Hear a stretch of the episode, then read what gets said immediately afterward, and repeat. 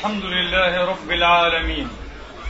الحمد لله والله أكبر الله أكبر الله أكبر الله أكبر الله أكبر الله أكبر الله أكبر الله أكبر الله أكبر. الله أكبر ما صلى عبد وكبر. الله أكبر ما صام صائم وبأمر الله سبحانه ورحمته أفطر الله أكبر كبيرا. والحمد لله كثيرا. اللهم ربنا لك الحمد حمدا كثيرا طيبا مباركا فيه. كما تحب وترضى. وأنت الإله الأعظم الأجل الأكبر.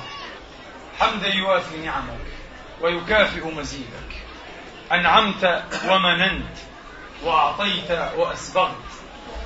وأنعمت وأوليت وأجملت وسترت.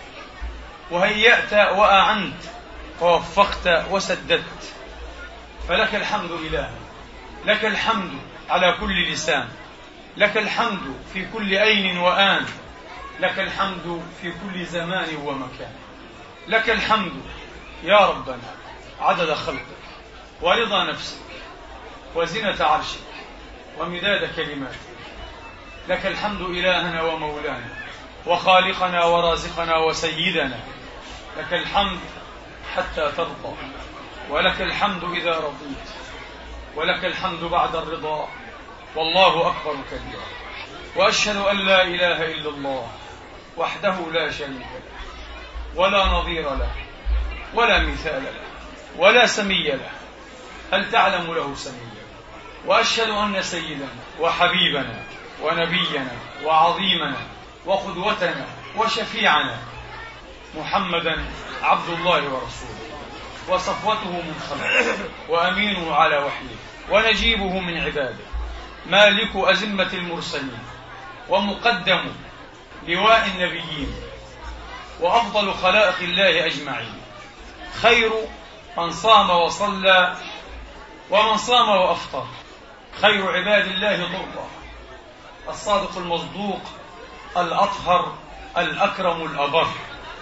فاجعل اللهم شرائف صلواتك ونوامي بركاتك ورأفة تحننك على عبدك ونبيك وصفيك وحبيبك وخيرتك وعلى آله الطيبين الطاهرين وصحابته المباركين الميامين المجاهدين وأتباعهم بإحسان إلى يوم الدين وعلينا وعلى المسلمين والمسلمات معهم بفضلك مولانا ومنتك ولك الفضل وحدك والمنة.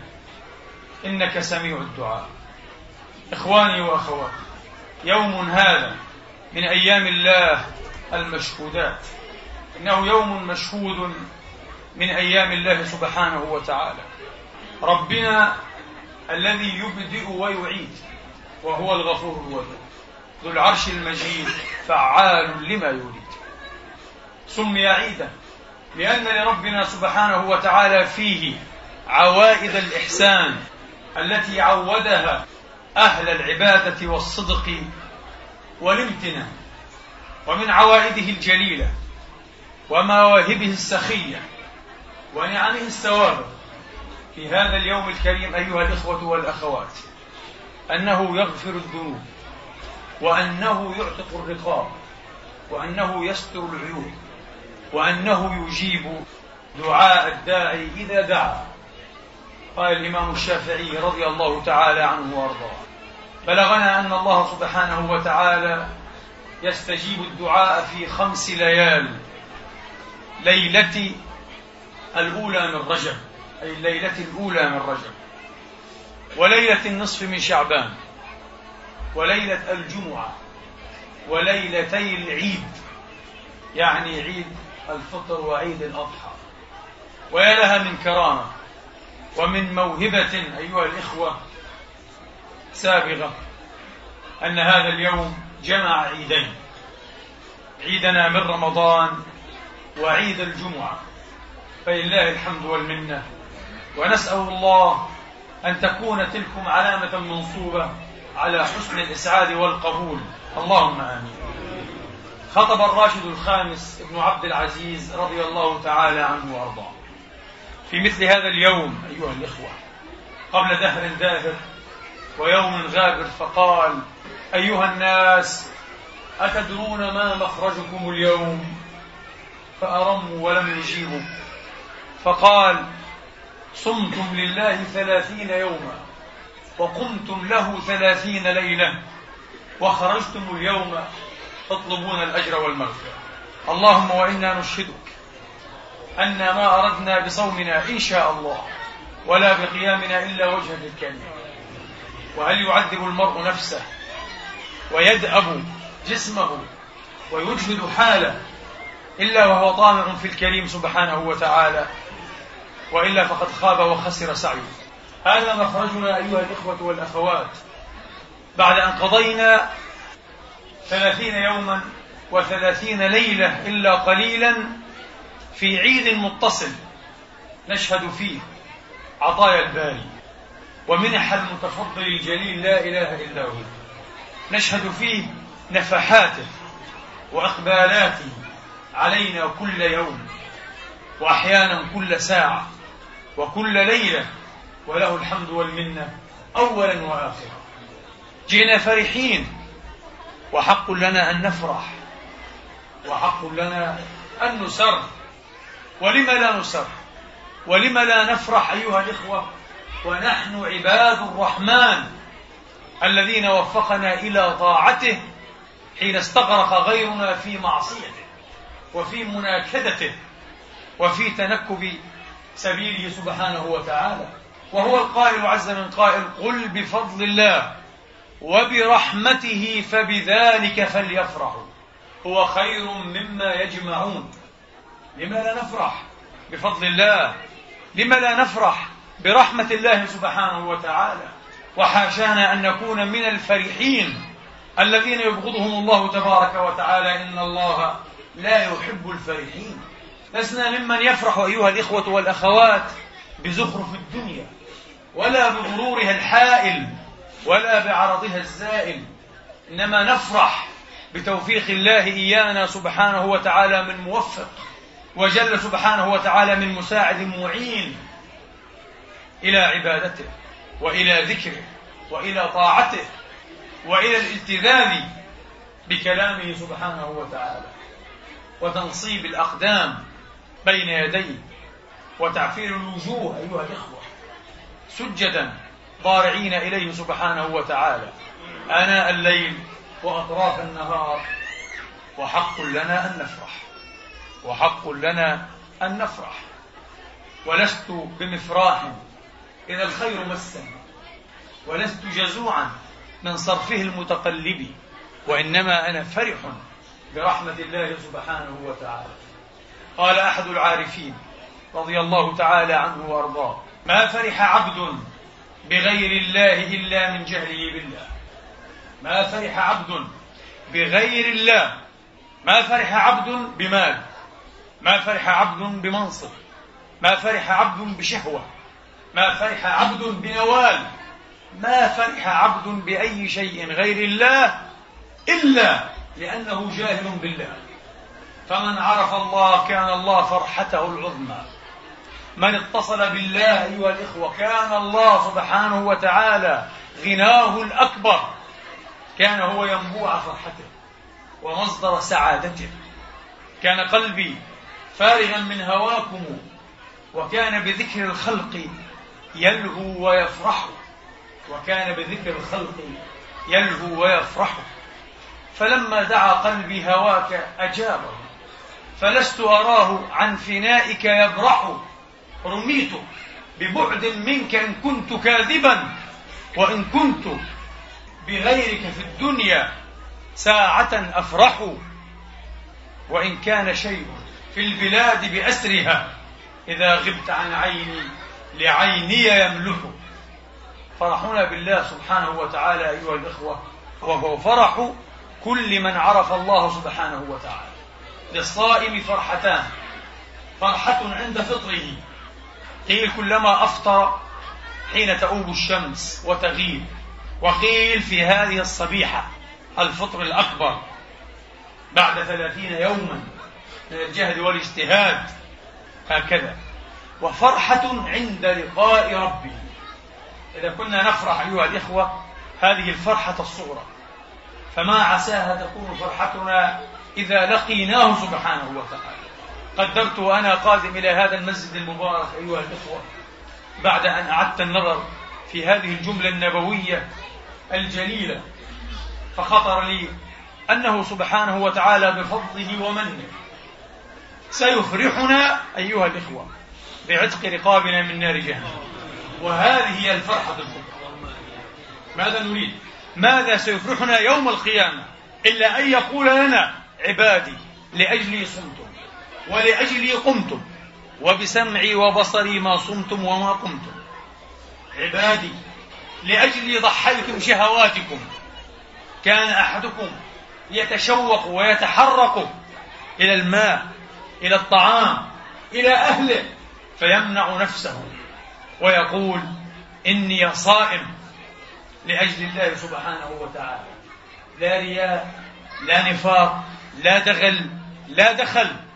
فما عساي أعطيكم اليوم. اذهبوا فأنتم العتقاء.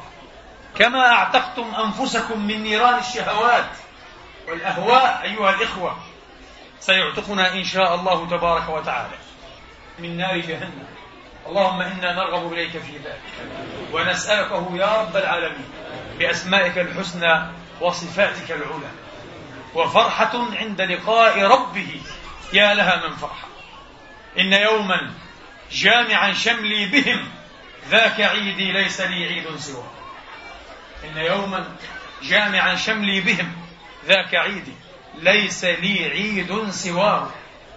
صنع الرجل الصالح عبد الواحد بن زيد يوما طعاما ودعا عليه إخوانه في الله من أولياء الله فأقبلوا يزفون وقام الرجل الصالح الكبير عتبة الغلام قدس الله روحه. على رؤوسهم يخدمهم ويدور عليهم بالصحاف والأواني وهو صائم لم يذق شيئا. وجعل عبد الواحد يسارقه النظر ينظر إلى هذا الصائم الرباني المتأله الذي يخدم إخوانه وكأنه أصغرهم وكان أكرمهم على الله وأجلهم رضي الله عنه وأرضاه. فرأى دموعه تنهمل على وجنتيه الشريفتين. فعجب لأمره فخلى به بعد مدة وسأله يا عتبة ما الذي أبكاك في ذاك الموقف؟ فقد كنت أسارقك النظر. قال يا أخي كنت أطوف عليهم وتذكرت المؤمنين المحسنين إن الذين آمنوا وعملوا الصالحات إنا لا نضيع أجر من أحسن عملا. وعد من رب العزة لا إله إلا هو. آمنت وأردفته بعمل صالح أنت موعود. ألا تكفر. أنت موعود ألا تجحد ألا تبخس ألا يضيع عملك. إنا لا نضيع أجر من أحسن عملا أعدت للمتقين. سيجعل لهم الرحمن ودا. قال تذكرت عباد الله من أهل الإحسان أيها الإخوة بين يدي الله في جنات النعيم والرضوان والولدان على رؤوسهم. كرامتهم هناك ليست الكرامة هناك. فغشي على عبد الواحد بن زيد رضي الله عنه وارضاه. تخيل هذا المشهد الجليل أيها الإخوة. جسمي معي غير أن الروح عندكم فالجسم في غربة والروح في وطن. هكذا دائما دائما أرواحهم معلقة برب العزة معلقة بالملأ الأعلى. تعبر من الزائل إلى الدائم ومن الفاني إلى الباقي أيها الله أكبر. الله أكبر الله أكبر كبيرا. والحمد لله كثيرا من عوائد الله أيها الإخوة في هذا العيد الطيب المبارك صدقة الفطر. والصدقات عموما والتوسعة على النفس وعلى العيال وعلى الإخوان وعلى الأحباب والخلان. هذه من عوائد الله. ولذا سمي العيد عيدا. ولذا سمي العيد عيدا. يتفقد الغني الفقير ويتفقد الواجد المعدم أيها الإخوة والمثري المترف ويمسح من يستطيع دمعة يتيم ويرسم بسمة فرح وسرور على الشفاه البائسة. أيها الإخوة هذه من عوائد الله سبحانه وتعالى وأجرها عظيم. وللحق والحق أقول أيها الإخوة بارك الله في أهل هذا المسجد المباركين والمبارك وكثر الله من أمثالهم. والله إني لأدعو لهم بظهر الغيب ونفسي إن شاء الله تعالى. فأنا فرح بهم ومسرور. كثر الله في الأمة من أمثال هذه النفوس البرة الطاهرة. إلى ليلة أمس والتبرعات والصدقات تنهل علينا أيها الإخوة. عشرات الآلاف. وسيأتيكم البيان في وقته قريبا إن شاء الله تبارك وتعالى. شيء يفرح المؤمنين. لقد سدوا والله تبارك وتعالى أيها الإخوة خللا عظيما. سدوا مساد كبيرة في هذا البلد وفي بلاد إسلامية أخرى كثيرة بحمد الله تبارك وتعالى. فيا ليت المسلمين جميعا يكونون على هذا النحو أو أفضل منه أو خيرا منه. اللهم آمين. ولله الحمد والمنة. وأسأل الله في مقامي هذا. في هذه الساعة المباركة أيها الإخوة أن يخلف على كل من دفع شيئا كثيرا كان أو يسيرا خيرا منه. اللهم وسع لهم في أرزاقهم. اللهم افسح لهم في دنياهم وفي برازخهم وفي موقفهم بين يديك يوم الدين. اللهم آمين. لأنهم أهل أن يدعى لهم وأهل أن نظهر امتنانا أيها الإخوة. هؤلاء الذين تحققوا بحقيقة الجسد الواحد والروح الواحدة والأمة الواحدة. وذكرونا بالأسلاف الصالحين. حكى الإمام الواقدي رحمة الله تعالى عليه قال مستني ضيقة شديدة مستني ضيقة أي ضيق مالي ضيقة شديدة. فقالت لي امرأتي وحضر العيد في مثل هذه الأوقات المباركة. قالت لي يا عبد الله والله لو كان الأمر يعنيني وإياك وحدنا لما باليته ولكن هؤلاء الصبية يكادون يحطمون قلبي. يرون صبية الجيران وهم يمرحون ويتخذون أحسن زينتهم وليس عندهم ما يتزينون به. والحال كما تدري فتدبر الحال. رحمك الله. قال وكان لي أخوان في الله. أحدهما هاشمي. وكنا كنفس واحدة. وهكذا كانت الأمة الواحدة. بصدق لا بدعوة نسأل الله أن يبرئنا من الدعاوى. فما أكثر دعاوانا قال فأرسلت إليك. أي يا أخي إنني لفي ضيق شديد. ففرج علي بما فتح الله عليك به. قال فإذا بكيس بختمه فيه ألف درهم. فيه ألف درهم. وقد بعث به إلي فأخذته وفرحت به أنا وزوجتي التي استطيرت من الفرح. وقبل أن نسعد بفتحه إذا بالباب يدق فإذا بأخينا الثالث الصديق الثالث يأتي منكسرا مركزا رأسه يشكو مثل ما شكوت للهاشمي من الضيق. قال فوالله لقد دفعت إليه بختمه انظروا إلى الشهامة والعفة والأخوة والكرم والتفاني والإيثار. شيء عجيب نفوس ماجدة. هكذا كانت هذه الأمة المرحومة وهكذا أخرج محمد صلى الله عليه وسلم أمة عظيمة. لم تكتحل عين التاريخ بمثلها. قال فأخذه وجزاني خيرا ودعا لي بخير. فلم أنشب أن قعدت يسيرا إلا وقد دق الباب. قال فقمت فإذا بأخينا الهاشمي وهو يقول إن أمرك لعجب. سألتك بالله الذي لا إله إلا هو.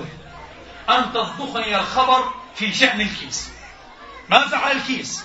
قلت لنا قال سألتك بالله. قلت حدث كذا وكذا. قال يا الله العجب. اسمع ما جرى.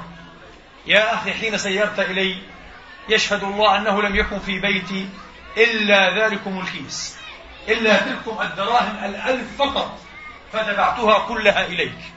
قال وبعد حين كتبت إلى أخينا الثالث أسأله المعونة فإذا به يعيد إلي الكيس وإذا به كيسي. فلم أصدق. ما هذا؟ فجئتك قال هذا ما وقع. قال فتواسينا الألف ثلاثا.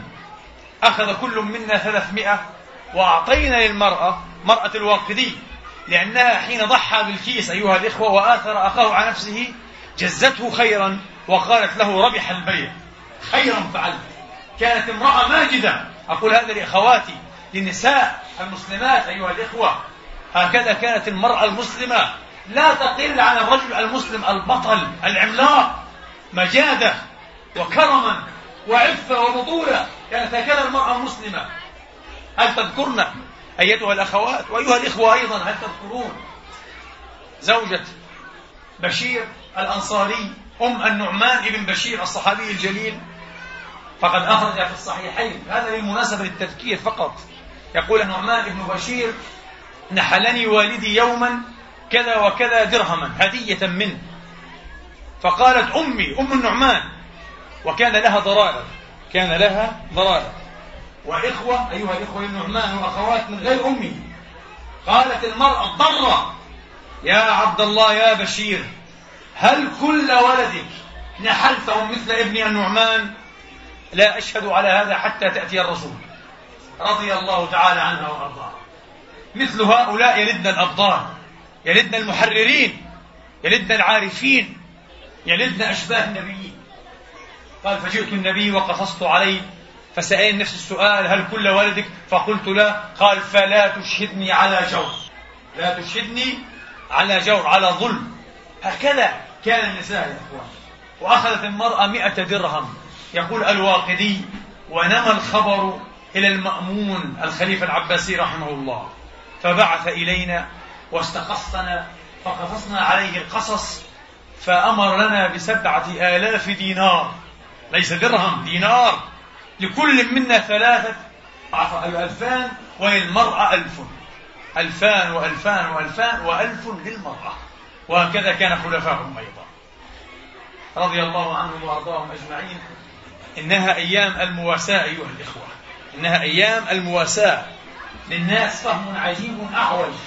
في المواساة والتوسعة وطلب وجه الله يظنون أنه لا يجوز أن يوسع إلا على فقير يتكفف الناس أو إلا على أرملة انقطعت بها السبل. أين حق الإخوة؟ أليس لك إخوة في الله؟ لا أتحدث عن إخوة النسب هذا شيء آخر. هذا مقتضى إيه؟ المروءة. أليس لك إخوة في الله؟ هؤلاء الإخوة كلهم في حال طيبة أليس بعضهم يحتاج إلى بعض الترفيه أين أنت منه يا عبد الله؟ تفقدوا إخوانكم تفقدوا أنفسكم تقربوا إلى الله بأمثال هذه الكرامات وبأمثال هذه المكرمات. وكونوا من أصحاب الأنفس الماجدات. مجدني الله وإياكم ورزقني وإياكم حسن الإنابة وأكرمنا بالمغفرة وصدق التوبة إنه ولي ذلك والقادر عليه. أقول قولي هذا وأستغفر الله لي ولكم. فاستغفروه فيا فوز المستغفرين.